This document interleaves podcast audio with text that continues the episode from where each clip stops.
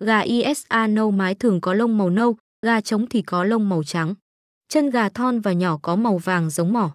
Trứng gà ISA Brown có màu nâu lợt, giống với màu trứng gà công nghiệp mà chúng ta thấy trên thị trường. Trong quá trình phát triển và trưởng thành, màu sắc lông gà có sự biến đổi. Nhưng nhìn chung thì màu lông cơ bản và chủ đạo của giống gà vẫn là nâu. Gà trưởng thành có trọng lượng trung bình từ 2-3 kg. Sức sinh sản của gà mái được đánh giá cực kỳ cao. Trung bình một con gà mái có thể đẻ được 280-300 quả trứng trên một năm. Trọng lượng của một quả trứng dao động từ 58-60 gram. Gà có tính cách ngoan ngoãn và hiền lành, không hung dữ với người chăn nuôi và chăm sóc. CHUG cũng có khả năng thích ứng tốt với khí hậu và không đòi hỏi cầu kỳ trong chế độ thức ăn, chuồng trại.